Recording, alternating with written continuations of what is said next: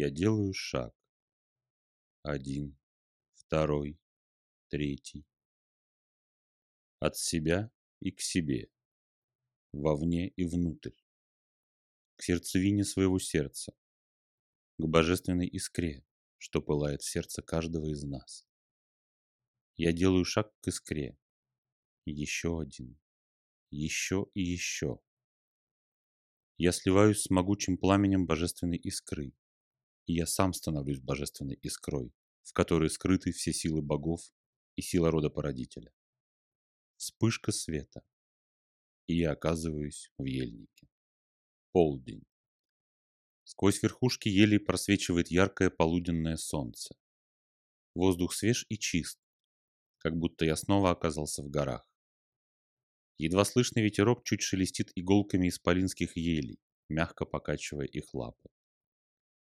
Под ноги ко мне ложится каменистая тропинка, которая повела меня куда-то ощутимо вверх. Дойдя через некоторое время до привратников елей, я шагнул из ельника на склон большого холма, который невесть как появился на бескрайней лесистой равнине. Наверху холма виднеется какое-то строение, и снизу кажется, что в окошках строения отблескивает огонь. Небольшим и плавным серпантином тропинка стала карабкаться по склонам холма к строению на вершине. Чем ближе я подходил, тем отчетливее в воздухе разливался запах раскаленного железа и зажигаемого угля. Кто хоть раз был в кузне, ни с чем не спутает эти характерные запахи. Вскоре послышался и лязг молота на ковальню. Так же, как и могучие звуки, как будто великан раздувал огонь, а он их раздувал только кузнечными мехами. Итак, я иду по тропинке к кузне, нет никаких сомнений в этом. Дойдя до небольшой, сложенной из могучих бревен кузни, я постучался и, получив приглашение войти, отворил дверь и прошел в саму кузню. По центру кузни стояла огромная наковальня, вся изукрашенная искусной резьбой по основанию. К ней же был прислонен молот, который, наверное, и великан бы не смог взять в руки. Однако, несмотря на всю его тяжесть, он казался таким пропорциональным и совершенным, что на простой кузнечный молот хотелось любоваться и любоваться. С усилием оторвав взгляд, я поискал глазами кузнеца, который обнаружился стоящим у пылающего горна и раздувающим мехами его. Высокий, светловолосый и изноглазый мужчина, простой рабочей одежде и кожаном фартуке, пораженном в нескольких местах, посмотрел на меня. Я никогда в жизни еще не видел столь ясного и проницательного взора, который, казалось, смотрел в самое мое сердце и даже дальше, прикасаясь к божественной искре во мне. Я вежливо поклонился кузнецу, представился и спросил, как мне его звать величать. Имя мое пока тебе не ко времени, позже будет нужно. Сейчас же зови меня кователь или просто отец. Я молча поклонился. «Очень удачно, что ты ко мне зашел», – проговорил кователь раскатистым глубоким голосом. «Мне требуется помощь в ковке. Поддержишь заготовку?» «Конечно, подержу, кователь. Только я не умею и не знаю, как правильно держать, чтобы ничего не испортить». «А ты ничего и не испортишь. Будешь делать то, что делаешь и всегда. Вы, люди, в этом отлично преуспели туманно ответил кователь. Подойди к горну и посмотри в него. Что ты видишь? Что калится в нем? Я вижу полосу металла, наверное, даже брусок.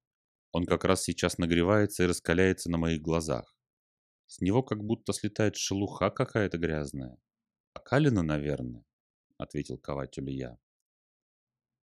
Окалина. М да. Ну да ладно. Ты видишь это уже немало. Бери клещи, доставай из горна раскалившийся брусок и клади аккуратно на наковальню. Я буду ковать, нанося удары по заготовке, придавая ей форму. А ты придерживай ее клещами, чтобы не соскочила с наковальни. Я вытащил пылающий раскаленный добело брусок из горна и осторожно, боясь уронить, положил его на наковальню. Почему-то мне отчетливо казалось, что я достал свою пылающую душу из горна. И совсем даже не окалина сыпалась с нее. Кователь снова пронзил меня взором. И опять, кажется, в самое сердце заглянул. в самую мою суть и искру. Будь внимателен и держи крепче. Начали, произнес кователь и ударил могучим молотом так, что искры от столкновения молота и пламенеющей заготовки окатили меня всего с ног до головы. Я очутился в пространстве. Пустом и безжизненном пространстве. Ни искорки света, ни проблеска звезд.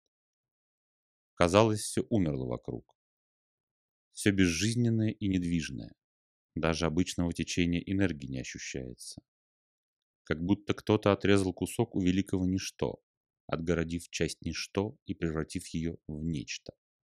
Но нечто совершенно пустое, мертвое и безжизненное. Я почувствовал, как отгороженным границам этого нечто начали прикасаться первые, покающие робкие струи хаоса. Едва заметные робкие щупы. Но если дать им время, они проникнут сюда и наполнят нечто собой. Я завис в мертвом пространстве, не понимая, как и что мне делать. Опереться было не на что, ни единой точки опоры. Ни единой упорядоченной искорки или молекулы не наблюдалось. Единственным, что было упорядочено и организовано в этом нечто, был я сам, моя структура и энергия. Значит, чтобы упорядочить и создать структуру, подумал я, надо самому стать структурой и порядком, поделиться той структурой и порядком, которые есть внутри меня, с нечто, наложив их на него. Мое тело растворилось в пространстве. Осталось только чистое сознание, сосредоточенное в пылающей в груди искре. Все больше и больше мое поле сознания расширялось на все нечто, стремясь охватить его целиком, наполнить собой. В какой-то момент мне показалось, что еще чуть-чуть, и я просто разорвусь. Таким тонким и размазанным по всему нечто казался я сам себе. Скрепы моего духа трещали. Божественная искра колебалась из-за колоссального напряжения. И тут я ощутил, что я объял все. Все нечто собой. И нечто не пусто. Оно полно первородной энергии творения, свободно находящейся в нем. Как губка я начал впитывать эту энергию, насыщая свою искру и напитывая ее могучей энергией творения. Еще и еще, больше и больше. Все ярче и ярче пылала божественная искра. Впитываемая моим полем сознанием энергия начала свиваться вокруг искры сначала едва заметный кокон, потом все плотнее и плотнее стало накручиваться на саму искру, которая сияла уже так, что, казалось, освещает собой все нечто. Взрыв. Переполненный энергией кокон лопнул. От моей божественной искры, как от центра кристаллизации, во все стороны прянули пространственные жгуты и энергоканалы, которые начали ветвиться и делиться, образуя невероятно красивый, величественный узор творения, опорную сеть энергоканалов Вселенной. Так нечто стало Вселенной. Но что-то еще не хватало. Пространство приобрело структуру, энергоканалы окрепли и полнились энергией, и все было готово для финального завершающего акта творения. Внезапно мое сознание собралось и схлопнулось в точку.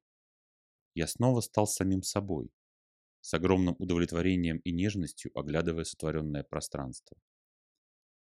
Ко мне со всех сторон побежали ручейки энергии. Весело звеня и, казалось, переговариваясь друг с другом, ручейки энергии впитывались в меня самого, в мою душу и мое естество, в самую мою суть.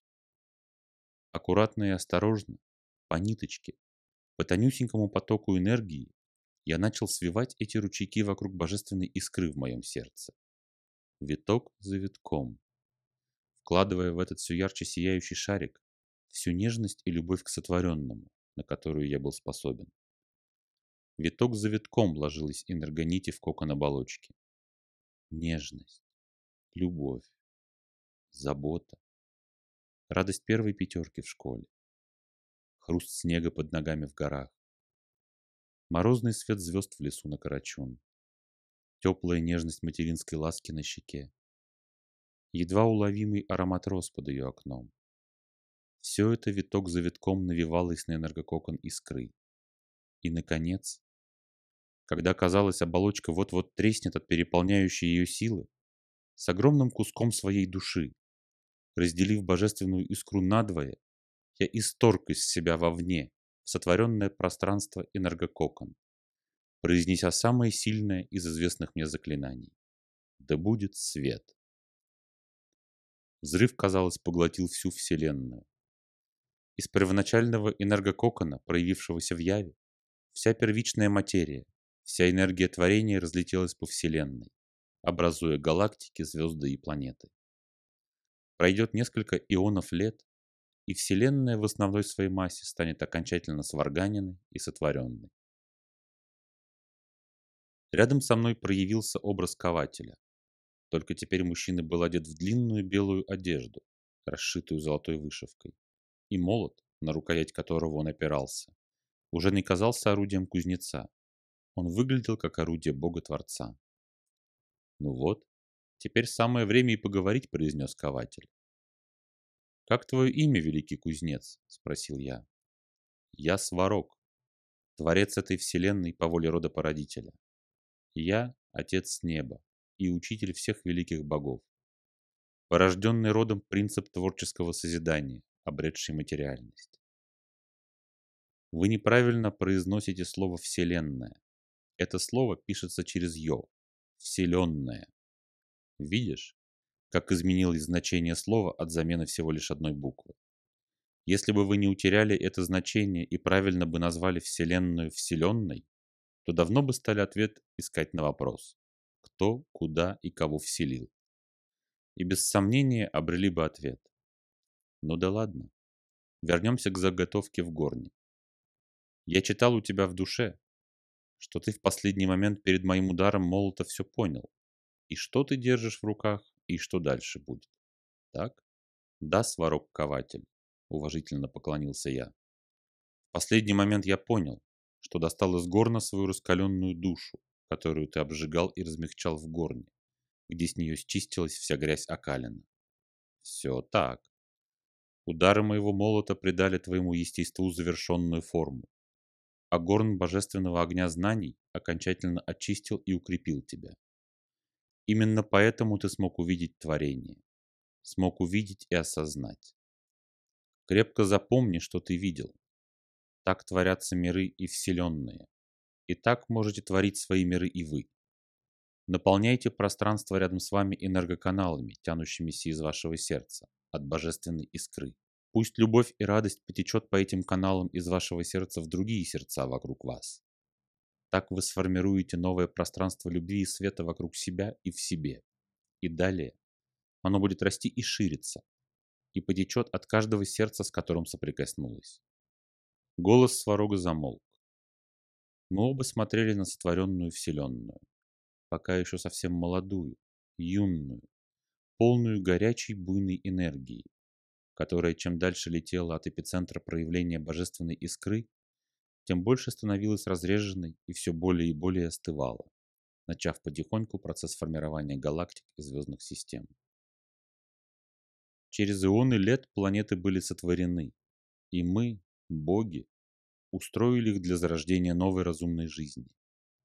Тысячи и тысячи жизней стриги приходили в явь, пока не накопили достаточно огня Земли, чтобы сформировать из него плотные тела и укрепить в них божественную искру силы рода и развитие так и будет продолжаться, пока все явленные стриги не разовьют в себе божественную искру до уровня Творца и следующего за ним уровня породителя жизни. Образ Сварога стал меркнуть. Свет, разлившийся по Вселенной, все больше и больше окутывал меня, пока, наконец, с небольшой вспышкой перед глазами, я очнулся в своем теле.